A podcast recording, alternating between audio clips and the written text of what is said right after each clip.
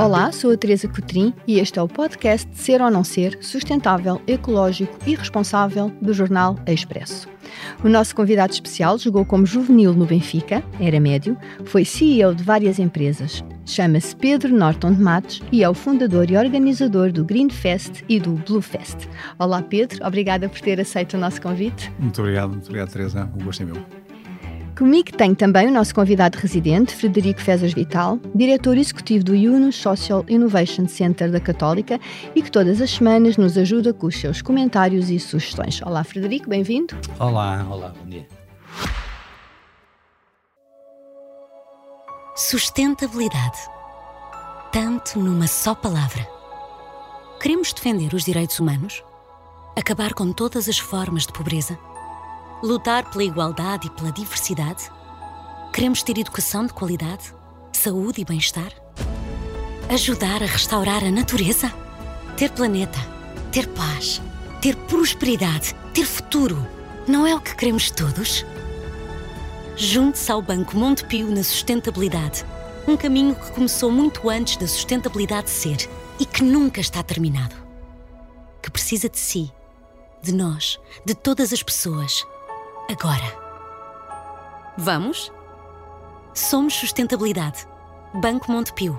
Valores que crescem consigo. Caixa Económica Montepio Geral, Caixa Económica Bancária S.A. designada por Banco Montepio, registado junto do Banco de Portugal com o número 36. Pedro Norton de Matos é um avô babado de duas netas e um exímio jardineiro. Conversador nato e com sentido de humor. É licenciado em Organização e Gestão de Empresas pelo ISCTE e no seu currículo soma diversas formações no INSEAD e uma certificação em coaching pela EUC.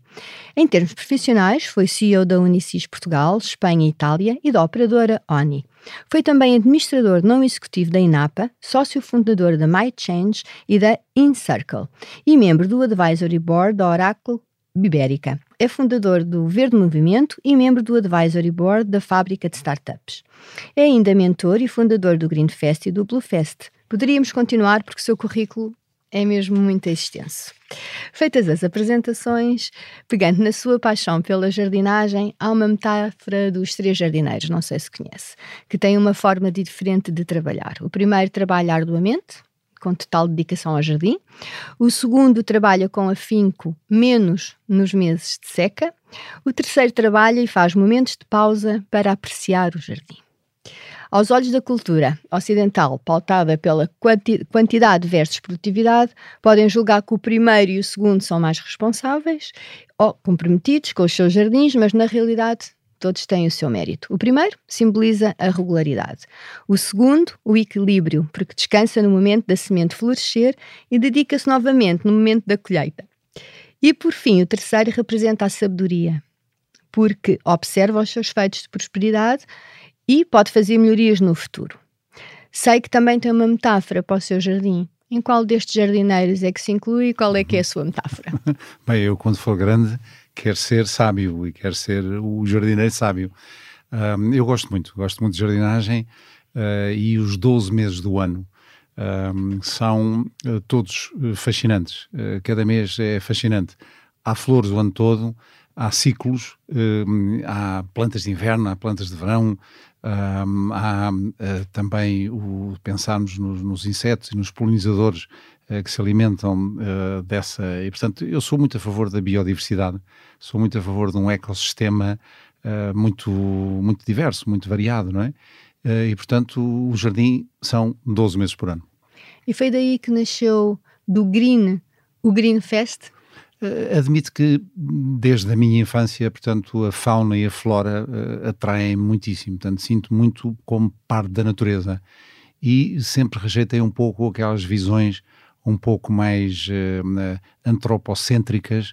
Um, e portanto, eu acho que nós fazemos parte da natureza, somos um elemento da natureza, mas vivemos em harmonia com os outros elementos. E acho que pagamos um preço muito elevado, uma fatura muito grande, quando voltamos as costas à natureza.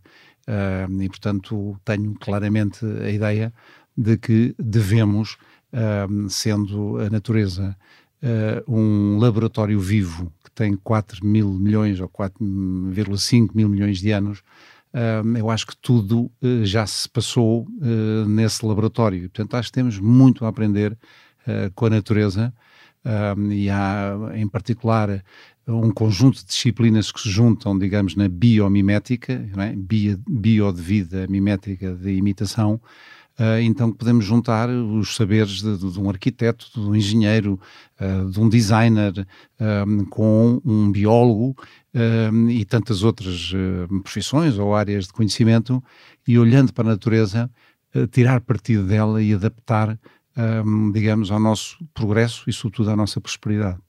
Aqui no Green Fest já faz 17 anos ou 16 anos. qual é o balanço que faz e qual é que foi o impacto que teve em Portugal? Um, o, o balanço que faço é, vamos lá ver, há, há 16 anos atrás olhava-se muito para este tema, sobretudo se quiséssemos ver da perspectiva uh, empresarial ou das empresas, uh, olhava-se muito de soslaio e, portanto, éramos um bocadinho encarados como, sei lá, um, uns, uh, desde logo, portanto, ou, ou, ou hippies ou, diria, de alguma forma, uns lunáticos utópicos, mas o que é certo é que ao longo destes mais de 15 anos tem-se vindo a ver. Eu vou aqui utilizar também uma expressão que é, que é uh, há 15 anos atrás chamávamos lixo ao lixo. Depois o lixo passou a chamar-se resíduo. E quando devidamente valorizado, o resíduo é um recurso. E é um recurso, nomeadamente, da economia circular, portanto, reentra na economia.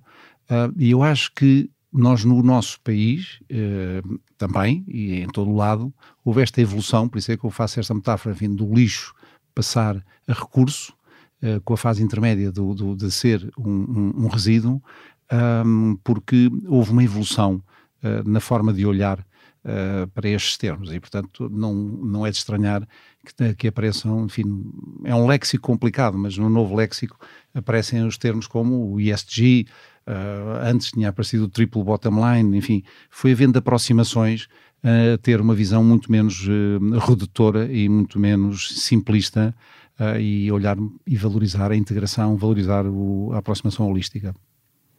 Pedro, esta, esta perspectiva que nos deu agora de, de, das pessoas olharem para isto às vezes com uma perspectiva um bocadinho hippie da vida e, até um bocadinho utópica. É? Ah, eu tive a oportunidade de o ver no, no Congresso do Grace, falar do, do jardineiro e, e, do lado do otimismo, e portanto com uma visão de futuro e muito, muito alicerçada naquilo que o Pedro teve a oportunidade de ver à custa de muitos festivais de bons exemplos. Mas a verdade é que a maioria da população deste país continua alicerçada ainda numa visão e numa percepção diferente daquilo que é uh, a realidade e, e, com, com visões um bocadinho uh, díspares, digamos, em relação àquilo que é a urgência das alterações climáticas, da necessidade das alterações climáticas. E, portanto, se é certo dizer que há um preconceito em relação pessoas que têm esta visão que o Pedro tem da vida, será também certo dizer que o Pedro, por estar neste, neste lado, digamos, deste lado da, como diria, da força positiva, uh, da, da, da, da, força do, do, bem, será que também há algum preconceito do seu lado? Há algum bias positivo? Bem, eu, eu, eu, vou voltar então à metáfora do, do jardineiro, não é? Porque o jardineiro, eh, quem cuida de um jardim, eh, tem esperança no futuro, acredita no futuro. Portanto, quando está a semear, acredita que vai germinar a semente. Quando está a transplantar, acredita que o transplante vai ser bem sucedido. Quando está a podar, acredita que a nova forma eh, ou tem em termos estéticos, ou termos funcionais, eh, ou o que seja, o objetivo eh, vai ser cumprido. E, portanto, um, o acreditar no futuro é também, claramente, um compromisso, e eu vejo assim a sustentabilidade, um compromisso intergeracional. Um, por um lado, a herança que recebemos dos nossos pais, dos nossos avós, dos nossos antepassados e o legado que deixamos.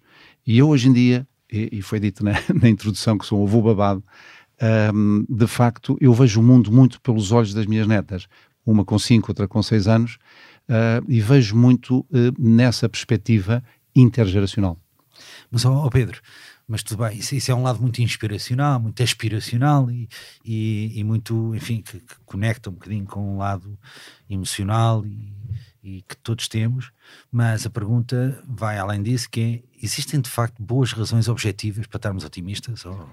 Vamos ver, se olharmos à nossa volta, nomeadamente uh, hoje em dia, à data, à data de hoje, uh, o que se passa na, no, na, na, no redesenho uh, da geoestratégia internacional um, e se virmos também em termos de, de plano nacional, há muitos sinais que nos levariam a ser pessimistas. Um, mas eu acredito, como digo, acredito na educação, acredito na investigação e desenvolvimento, portanto, eu acredito na humanidade. Um, como humanista que sou, acredito na humanidade. E então um, acho que nos devemos agarrar aos uh, hope spots, portanto, a essas, um, a, a, à esperança, mas não de uma forma só defesada, uh, de ter fé em. Uh, eu acredito que uh, acho de tal maneira evidente que o modelo de desenvolvimento que temos vindo a adotar nas últimas décadas, nomeadamente no mundo ocidental, levou-nos a criar, e eu sou economista de formação, mas criámos um, uma economia de desperdício. Nós desperdiçamos praticamente tudo onde tocamos. Uh, em Portugal, um terço da água potável é desperdiçada, uh, um terço da comida do prato ao prato, como há um programa hoje em dia europeu, não é, de From Farm to Fork, é desperdiçado, também cerca de um terço. Desperdiçamos energia nos edifícios e desperdiçamos o capital humano, desperdiçamos a cidadania. E, portanto, uh, isto leva-me a ter esperança de que, ao desperdiçar menos, estaremos a ter progresso. Uh, e, portanto, esse é logo uma primeira aproximação. E acredito, voltando à inspiração na natureza, que a natureza em que, como dizia Lavoisier, isso, nada isso. se perde, tudo se transforma. Se tivéssemos seguido a lei de Lavoisier, a economia circular mas, já estava imposta. Sim, mas estamos a tempo, porque a, a, a, a lei de Lavoisier é aplicada há muitos, muitos milhões de anos na natureza. E, e, e reparemos também, sejamos também aqui, uh, de alguma forma, muito práticos e biogramáticos. Os nossos avós praticavam a economia circular. Os nossos avós uh, uh, tendencialmente eram desperdício zero. Uh, e, portanto, o que nós hoje um dia, e pode ser dito, enfim, que é uma utopia pensarmos no desperdício zero, que é uma utopia pensar na, na economia circular, não o é. Uh, nós hoje em dia temos mais conhecimento, temos mais tecnologia e, portanto, eu acho que temos até a obrigação de um, sermos uh, muito mais racionais na nossa aproximação. portanto, eu sou otimista porque acredito que está baseado em, em, em, nas possibilidades e volto a dizer, a educação, a investigação e desenvolvimento acho que nos podem ajudar a transitar para um modelo uh, diferente. Acredito, acredito que as novas gerações têm um papel preponderante nisso.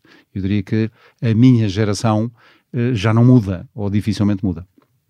Mas uh, os relatórios internacionais afirmam que o mundo não está a caminhar na direção certa. E eu achei piada uma frase que disse que os humanos só mudam quando estiverem com as barbas a arder. Sim. Uh...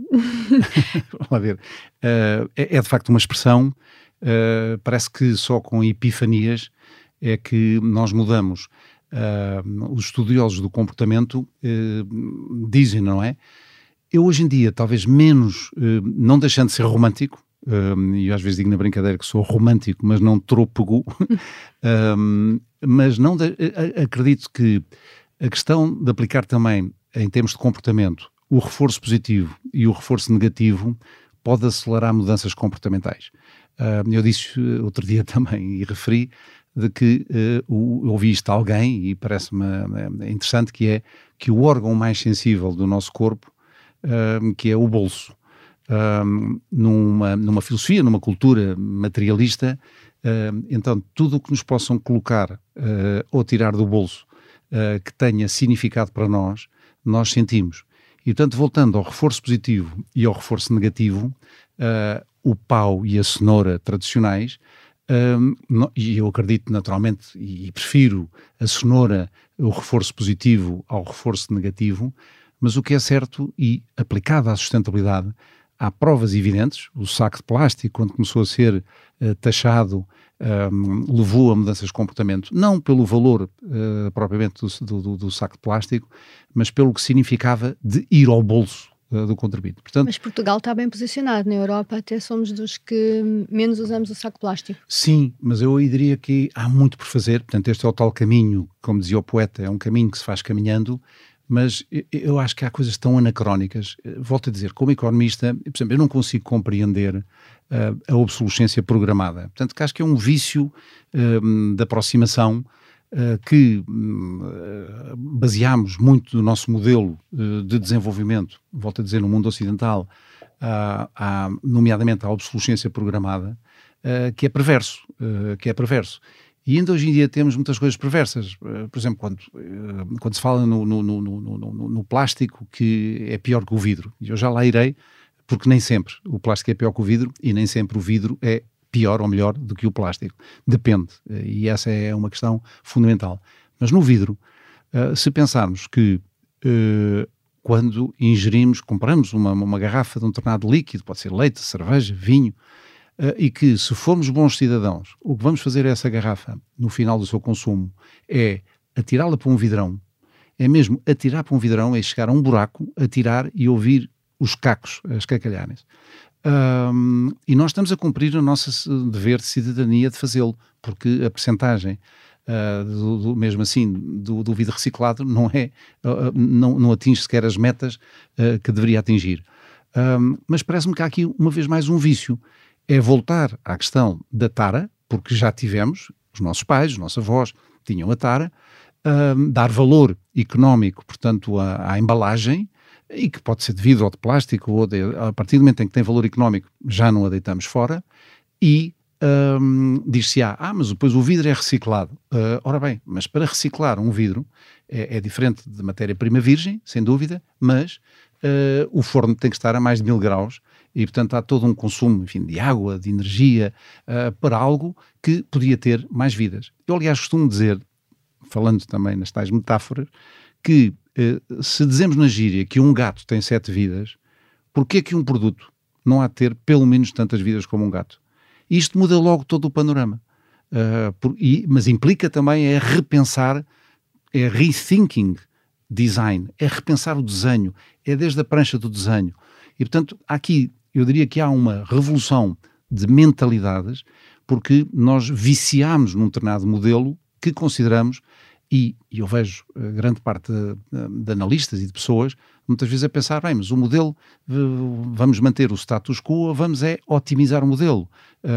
E acho que o business as usual uh, não nos leva lá. Uh, numa altura em que cientistas são inequívocos em dizer que já estamos a pisar linhas vermelhas e as tais fronteiras planetárias que estão a ser uh, violadas e algumas delas com efeitos uh, potencialmente irreversíveis.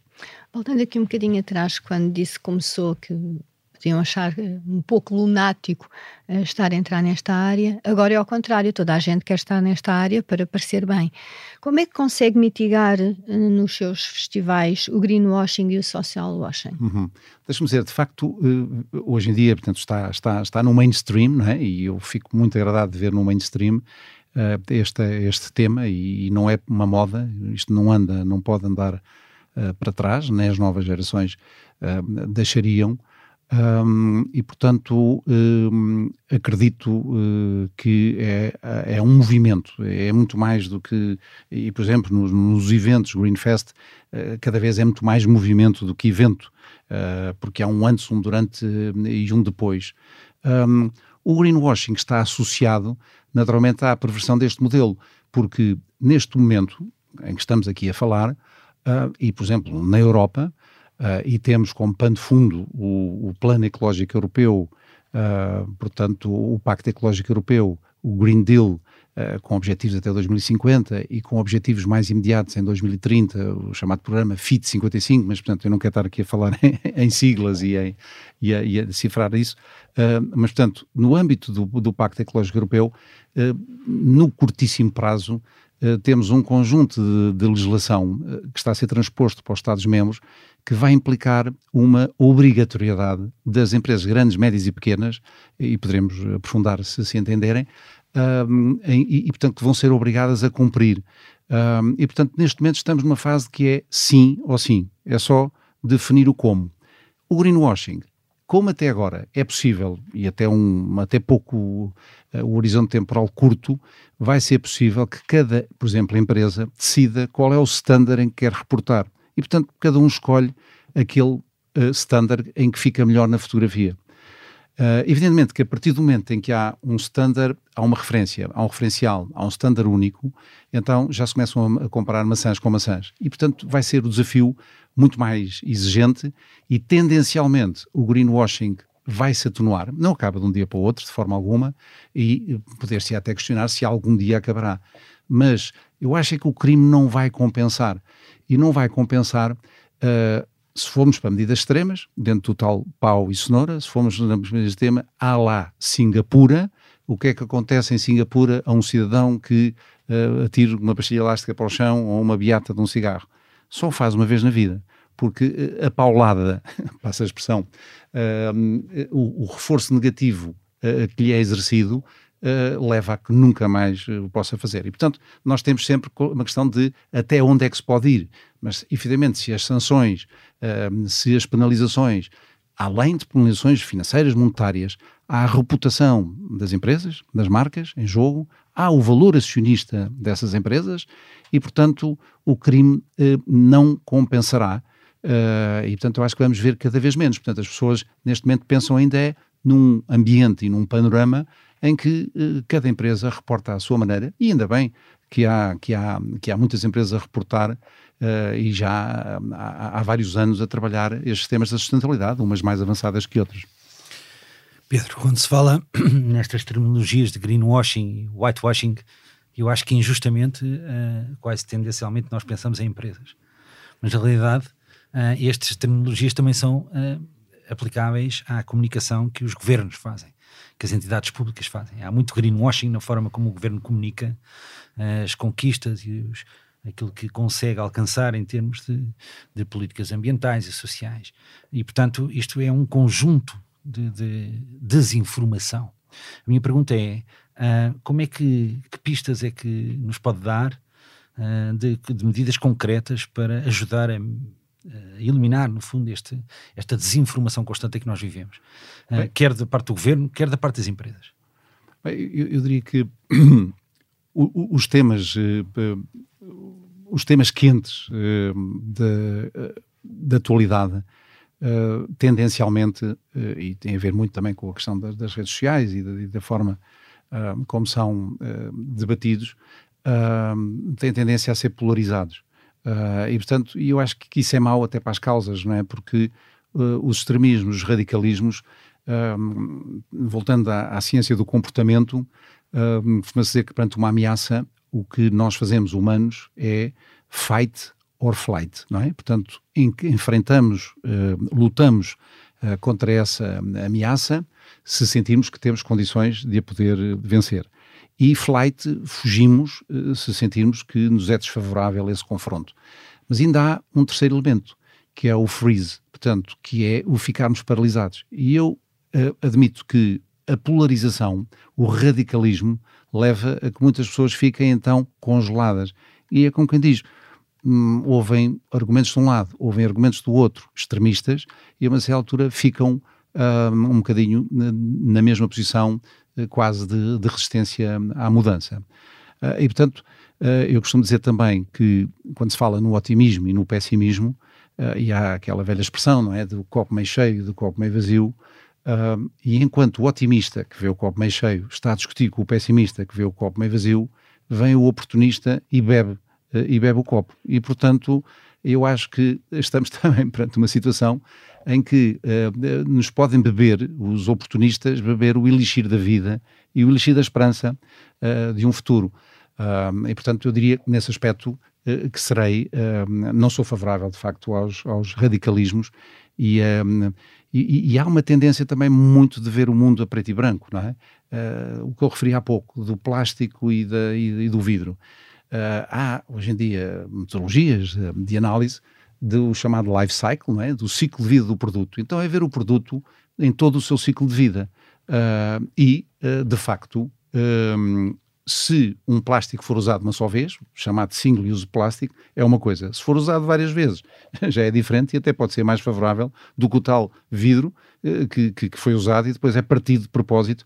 Porque eu não, não acabei de concluir há pouco, que era dizer no vidro o que é que implica, porque é que não se muda amanhã, não temos já a tara, que faz todo o sentido, na recuperação do, do, do vidro. porque isso implica um reverse logistics, implica uma logística inversa, e portanto, neste momento, os operadores do setor estão organizados é para vender e não querem depois, de facto, ter que lidar com a devolução, porque implicaria uma logística diferente. Mas é forçoso que isso aconteça, porque economicamente, uh, ambientalmente, uh, não faz qualquer sentido, uh, por exemplo, estar a partir, a partir uma garrafa de vidro que, que podia ter muito mais vidas a seguir à utilização. Pedro, mas, mas nós, de facto, voltando aqui à questão da polarização, nós vivemos neste mundo de polarizações. Ou és isto, ou és aquilo, ah, e se não fores isto és, és bom, se fores aquilo és mau, e, portanto, e, e com categorizações e uh, arrumarem gavetas. Mas isso não ajuda no meu entender, na minha opinião, quer dizer, não, não, ajuda àquilo que nós precisamos em termos de mobilização da sociedade.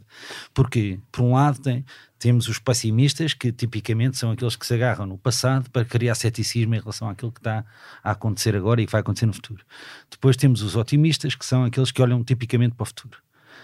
Mas, quer dizer, numa lógica de motivação, aquilo que nós precisamos é de quick wins, de conquistas visíveis, objetivas, palpáveis, que nos possam uh, dar a entender que estamos no caminho certo. E eu volto a perguntar: que indicadores concretos e objetivos é que temos que tudo isto que estamos a fazer, quer a nível de ODS, quer a nível de, de mudanças de questões de sustentabilidade, um ou dois indicadores muito objetivos de que estamos no caminho certo? Uh, de facto, o desafio que nos convoca a todos é um desafio civilizacional. o que é que nós sabemos com pano de fundo? Com pano de fundo sabemos uh, e que há uma situação, uh, por exemplo, em termos climáticos, uh, o Acordo de Paris de 2015, um grau e meio seria o limite. Neste momento já há um consenso no sentido de que esse grau e meio não vai ser, vai ser superado. e eu gosto então de passar a mensagem, tentando perceber o que é que acontece a nós humanos, o organismo, se tivermos uh, 38 graus e meio de febre. Uh, como é que nos sentimos? Uh, e sentimos, com 38 graus e meio, que é mais um grau e meio do que a nossa temperatura, uh, digamos, uh, de conforto, ficamos for, quase fora de combate. Isso aumenta mais. Isso aumenta para 40 graus. Isso aumenta para 41 graus a nossa temperatura corporal. E assim está, o, o, o ambiente está doente. E pode haver, e naturalmente dentro das tais polarizações, negacionistas a dizer que sempre houve alterações climáticas, o que é verdade. Sabemos que há eras de, de, de mudanças brutais. Simplesmente, nunca na história da humanidade houve uma aceleração, e fala-se até na grande aceleração, que se passa não só com a Revolução Industrial, há 200 e tal anos, como a partir da década de 50 da década do, do, do, do, século passado, que é no pós-guerra, eh, e o que acontece é que, é, é muito eloquente ver, por exemplo, um gráfico em que compara, por um lado, indicadores socioeconómicos, um, e, que, e, e, por outro lado, o impacto no planeta. E nos indicadores socioeconómicos está, por exemplo, que o aumento do PIB, o aumento da população, uh, o saneamento básico, o aumento da educação, enfim, N indicadores uh, que mostram o progresso, e nós tivemos um progresso civilizacional brutal nas últimas décadas, mas uh, vê-se depois é a fatura à custa de quê? E quando se vai ver o mesmo gráfico, na mesma altura, tem o mesmo comportamento, é a partir da década de 50 uma aceleração brutal, porque vê-se então a, a, libertação de gases com efeito de estufa, entre eles o CO2, mas não só, a acidificação dos oceanos e dos solos, a, a perda de biodiversidade, a extinção de espécies, etc, etc, etc. E, portanto, há uma relação causa e efeito claríssima. E isso, grande parte das pessoas, não é um bocadinho como aquela história daquela experiência da, da rã ou do sapo uh, que começa a, a estar num, num, num, numa panela uh, e começa a, a, a, aquecer a água, o sapo vai se sentindo confortável um, e quando se começa a sentir desconfortável já está cozido. Uh, e, e, nós corremos esse risco. E, portanto, este é um aspecto, e eu sinto com, com, com muita mágoa, de facto, que, por exemplo, os ODS, os ODS que a meio ou mais de meio do percurso de 15 anos, é? Uh, muitos dos ADES estão mais longe uh, de serem atingidos, portanto é frustrante. Um, quando aconteceu os objetivos do milénio, uh, aconteceu igualmente o mesmo, e portanto as barbas a arder. é o facto de perceber, se calhar ficamos cozidos e, portanto, se calhar algumas visões catastróficas de que a espécie humana desaparece, como outras espécies, até com mais anos do que, que a espécie humana, desapareceram. pode, pode, pode, pode, pode, pode mesmo verificar-se, não é? e portanto, sempre nós temos que combater isso. Volto a dizer, eu acredito, sobretudo, tenho uma grande uh, esperança nas gerações uh, mais novas, apoiadas por uh, educação, formação, apoiadas por investigação e por desenvolvimento. Um, o que é que nós podemos fazer? Nós todos podemos fazer.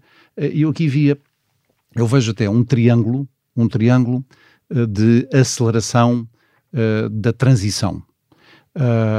e porque nós humanos custa-nos muito mudar. Custa-nos muito mudar, não é? Portanto, um, e, e, quais são para mim esses três fatores? Por um lado, é a legislação barra regulamentação, e vejamos agora, enfim, com esta legislação europeia, as empresas é à força, ou, ou, ou a bem ou a mal, uh, é sim ou sim.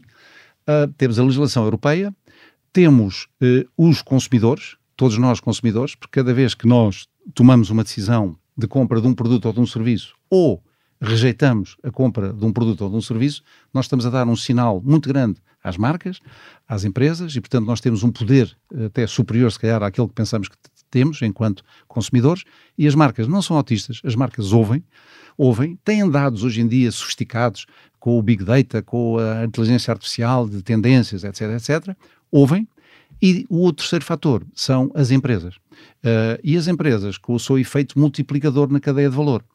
Uh, e, portanto, acho que em conjunto, num enquadramento legislativo, uh, que pode usar o pau ou a cenoura, pode usar, de facto, o reforço positivo ou negativo. Os consumidores, e sobretudo as novas gerações, que exigem às marcas que respeitem determinado tipo de valores, associado ao exemplo das empresas e ao efeito multiplicador que as empresas têm, então este efeito conjugado, muitas vezes o triângulo, no Triângulo das Bermudas acontecem acidentes sem se saber uh, bem onde é que foi o campo magnético que provocou o acidente, aqui eu diria que estas três forças podem provocar uma dinâmica de aceleração da mudança. Estava a falar nas novas gerações, tem o projeto da Ecoescolas. Isso é muito importante uh, para formar a geração futura. Uh, sem dúvida. Uh, eu até posso dizer que de, de, das minhas netas, uma delas está até numa forest school, uh, que eu diria que é o conceito de ecoescola levado, digamos assim, potenciado. mas sei que há mais de duas mil ecoescolas certificadas em. É um, é um excelente trabalho da, da, da ABAI. Aliás, a ABAI é um bom exemplo e é um parceiro do Greenfest, que é um excelente exemplo ao, ao longo de, destes, destes mais de 15 anos. É porque a ABAE tem o programa das ecoescolas, uh, e como digo, hoje em dia são mais de 2 mil, e que já inclui agora também universidades e estenderam a outros um, grupos etários. Tem o programa Ecofreguesias, uh, e eu gostava de voltar ao tema das freguesias. Tem o programa Ecofreguesias, tem o programa Green Key, que é a chave verde para hotel, hotéis, restauração, marinas, etc. Uh, tem o programa da bandeira verde, aí que ficaram hoje em dia, a bandeira, a da bandeira azul, hoje em dia a bandeira verde, uh, que certifica né, não só a parte de rio, a parte de mar, uh, mas também os rios e praias fluviais. e depois tem os jovens repórteres do ambiente, etc. Portanto, tem um conjunto de programas que são um, um, um, também um claro indicador e a propósito da primeira pergunta do balanço do Greenfest, mostra que eh, o tema da sustentabilidade foi se estendendo uh, e é transversal a, toda a, setor, a todos os setores uh, e a toda a, a sociedade. Porquê que eu queria voltar só muito rapidamente às freguesias? Eu costumo, fa fazendo contas no papel, e no papel é sempre mais fácil, uh, olhamos e vemos que há 3 mil e tal freguesias, em, depois da, da, última reforma, de há uns 10 anos, em que houve a união de algumas freguesias, há 3 mil e tal freguesias em Portugal. Ora bem, se cada freguesia, que é o órgão da democracia que está mais perto, de facto, do, um, do cidadão, um, se cada uma das 3 mil e tal freguesias, na sua componente sustentabilidade entendida como o componente ambiental, a componente social, a componente económica. Se cada um fizer, se cada uma freguesia fizer um upgrade, então teríamos aqui um efeito multiplicador brutal. E então teríamos uma mudança muito mais rápida, muito mais acelerada. Porque eu acho que aqui a questão é: estamos em, em urgência, em emergência. Como é que aceleramos perante uma emergência? Só quando as barbas já tiverem mesmo ardido? Ou estivermos cozidos dentro da panela? Algo mais que quer acrescentar? Já estamos mesmo em cima do nosso tempo.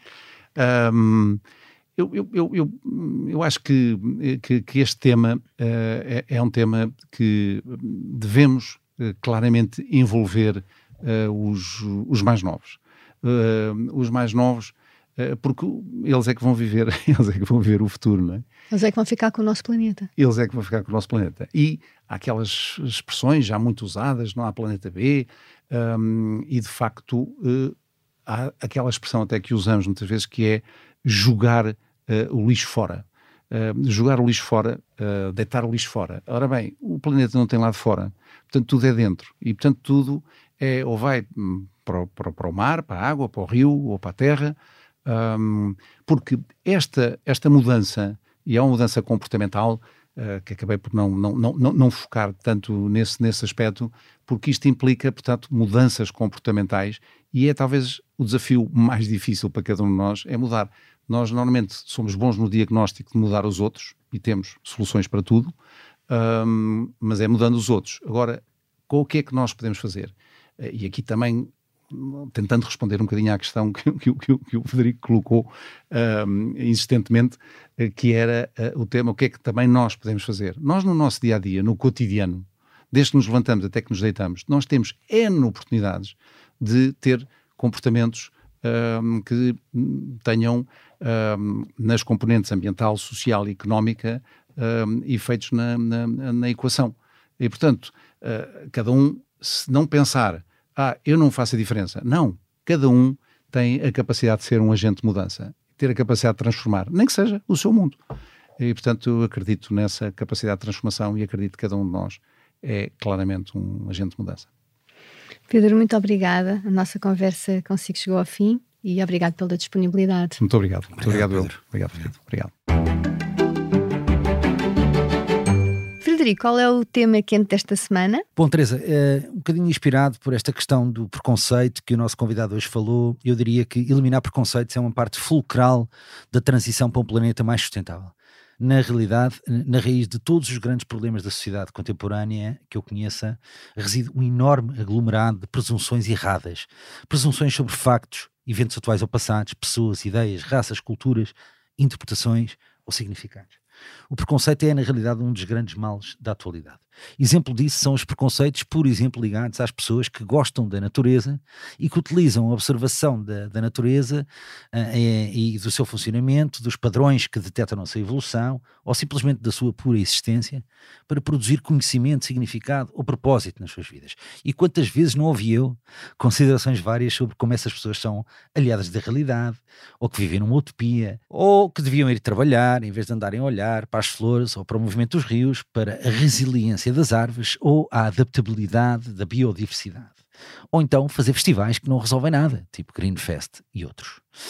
Este tipo de afirmações não só demonstra que o preconceito e a ignorância são, de facto, um cancro né, na sociedade, mas também validam a necessidade, não de um, mas de muitos festivais, tantos, tantos quantos sejam necessários para arrancar esta camada de presunção e absurdo da pele. É certo que algumas ações de ativismo verde são inócuas, não só porque não resolvem nada, mas porque a única coisa que despertam são ódios e mais preconceitos, em vez de despertarem consciências e vontades. Mas ainda assim, que isso não sirva de desculpa para não usarmos a cabeça. E porquê que é de uma tremenda ignorância e preconceito não entendermos que a ligação do ser humano à natureza e aos seus ensinamentos são fundamentais para a sustentabilidade? Bom, em primeiro lugar, e se outros argumentos não bastassem, porque a nossa própria sobrevivência depende da natureza e do que ela nos proporciona. Portanto, é bom que olhemos para ela, mas, sobretudo, que escutemos não apenas os sinais que nos dá, no ruído ensurdecedor de uma tempestade, ou, mas também no silêncio avassalador que é fruto dos nossos comportamentos descontrolados, vorazes e egoístas. No reverso de medalha, por outro lado, a sobrevivência da natureza que nos rodeia depende absolutamente de nós e do nosso comportamento consciente. E se ela não sobreviver, nós também não vamos sobreviver, parece óbvio? Sim, mas pelos vistos ainda não é o suficiente. Que o digam os relatórios preliminares ao COP28, que vai acontecer muito em breve, no Dubai, quando anunciam o retrocesso no cumprimento dos objetivos do Tratado de Paris. Por outro lado, e finalmente é incompreensível como é que, assim sendo, não conseguimos perceber o papel que cada um de nós tem para a preservação desta simbiose entre o ser humano e o ecossistema natural em que se insere. A começar por não rejeitar quem tem consciência destas necessidades e talvez a tentar perceber algumas das coisas que dizem. Algumas das pessoas mais competentes e visionárias que eu conheci na história são pessoas que se guiaram pelos ensinamentos da natureza. Estamos a falar de pessoas como Aristóteles, Leonardo da Vinci, Gandhi, Einstein, Jean-Jacques Rousseau. Toda a história da evolução da humanidade foi uma história não de conquista sobre a natureza, ao contrário do que muitos livros de história dizem, mas de dança com ela, na busca de um permanente equilíbrio. E se considerações históricas ou filosóficas não convencem, então vamos ter-nos a evidências científicas e factos. Porque quanto a estas não existe praticamente divergência, apenas quanto à sua interpretação. Como diz uma pessoa que eu gosto muito, a natureza não engana, é como o algodão e é sempre o que é. A questão de ser verde ou não ser, portanto, para mim é uma não questão, porque a derradeira verdade é que ser verde é uma inevitabilidade tão grande como a morte a seguir à vida. Nós não podemos fugir à nossa natureza e à simbiose que temos com a natureza que nos rodeia. A nossa existência está integrada nela. Não existe separação. Somos manifestações diversas de uma mesma lei base.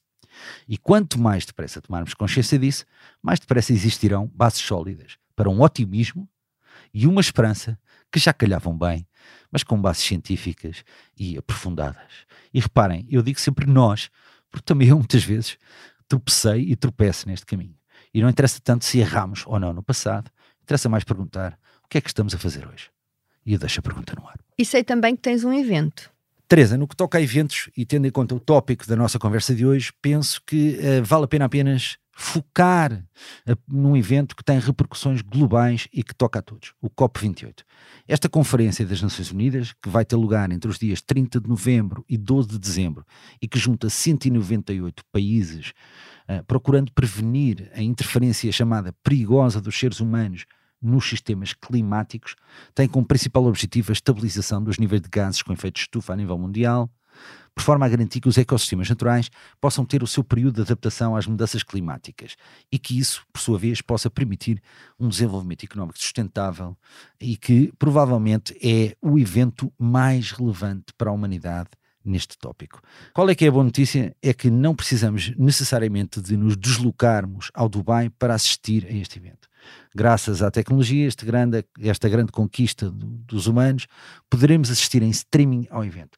Basta registarem-se no endereço uh, de uh, unfcc.int barra COP28 barra virtual, se forem membros autorizados a participarem na conferência, segundo os critérios estabelecidos na organização da página. Mas mesmo que não cumpram estes requisitos, fica o desafio para que sigam diariamente as conclusões e os desenvolvimentos que resultarem desta conferência e que vão ser amplamente divulgados nos mídia e nos social media a nível mundial. É importante que se mantenham ligados e informados para que as vossas opiniões e decisões sejam baseadas em dados reais e científicos sobre o que é que está a acontecer no mundo. No que se refere a este tópico das alterações climáticas. Esta é seguramente uma fonte segura de informação e não de desinformação. Na próxima semana voltamos com um novo convidado, com mais histórias inspiradoras e a análise do Frederico Fezas Vital. Eu sou a Teresa Cotrim, a sonoplastia esteve a cargo de Ana Marques e a coordenação é de Joana Beleza. Pode ouvir-nos nas várias plataformas e também no site do Expresso. Até lá já sabe, ser ou não ser sustentável é uma decisão sua, porque não basta parecer, é preciso ser.